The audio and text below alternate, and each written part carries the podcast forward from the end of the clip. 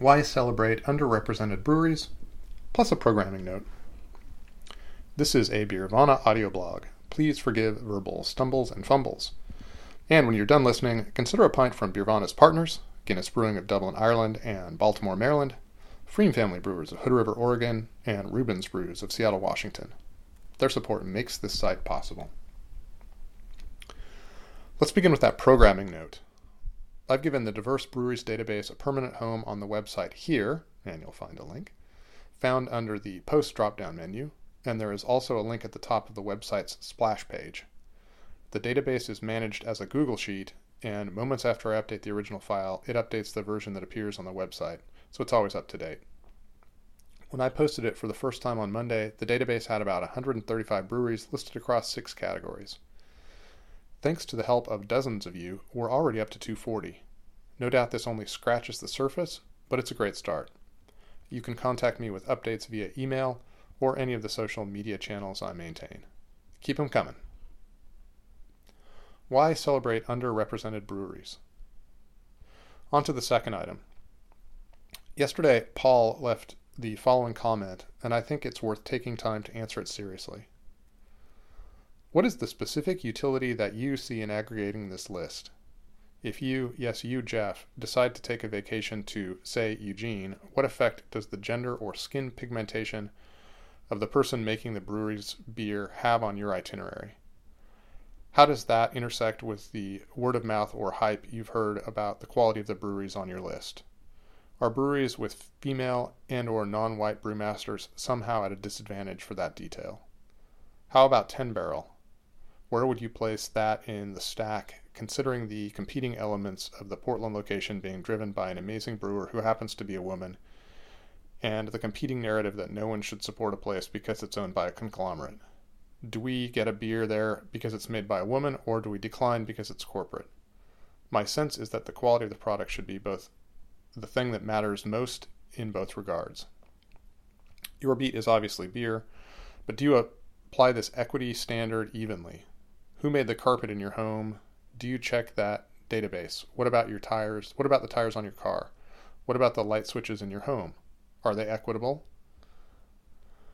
There's a lot going on in this comment, and I'm not going to get into carpets or corporate beer, which aren't germane to Paul's central point, which boils down to these two sentences. What is the specific utility that you see in aggregating this list? My sense is that the quality of the product should be the thing that matters most.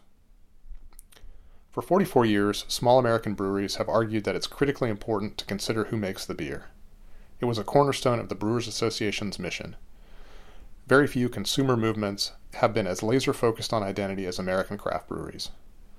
Breweries and member organizations, the BA, but also guilds and re- regional associations, have spent a huge amount of time highlighting small, local, and independent, all elements of their identity.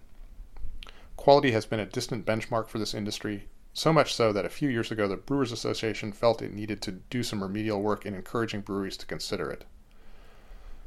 From the personalities of owners and brewers to punchy, punchy marketing to irreverent branding and messaging, craft brewing has always been about identity. For the first time in decades, people from underrepresented groups are founding breweries. Click through the websites in my database and have a look at how old the breweries, the listed breweries are. The vast majority are less than five years old. I find it a little strange that we would only now ask brewers to ignore who makes the beer after having spent decades focusing on them.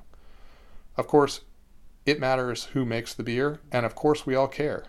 Celebrating new, distinctive voices is exactly what we have been doing forever. The barriers to getting into this business are far higher for members of communities who have less access to resources. For an overview, I encourage folks to listen to Garrett Oliver talk about why black brewers are underrepresented. And there's a link there to a podcast I did with Garrett. It's not a mysterious, unknowable riddle. It's structural, financial, cultural, and bureaucratic. And it's not just black brewers and owners. I've spoken to a lot of women, and even now, and even in a place like Portland, sexism remains a major issue in the industry. A woman's path to becoming a head brewer is a lot rockier than a man's. Acknowledging these facts in no way diminishes the accomplishments of white male brewers. Our celebration of Tonya Cornett does not come at Ken Grossman's expense. We don't live in a binary world. And let's not forget that identity is far more often an obstacle than an advantage for these breweries. For every drinker like me who wants to celebrate the achievements of the brewers who have overcome these obstacles, there are others who continue to hold bigoted views and who just want them to go away. Putting themselves out there isn't an act is an act of bravery and grace, and I admire the hell out of them for that. So to answer your question, the specific utility I see in celebrating breweries founded by women and black, Latino, Asian, indigenous, and LGBTQ owners, as well as the head brewers who develop and make their beer, is that there should be a lot more of them. They're members of my community, and I want them in this industry. I want to see those structural barriers fall. I choose the word underrepresented intentionally. It would be great if at some point in the future the range of brewers and owners is as diverse as our country. But we're nowhere near that place, and the only way we get there is by acknowledging how much it does matter now.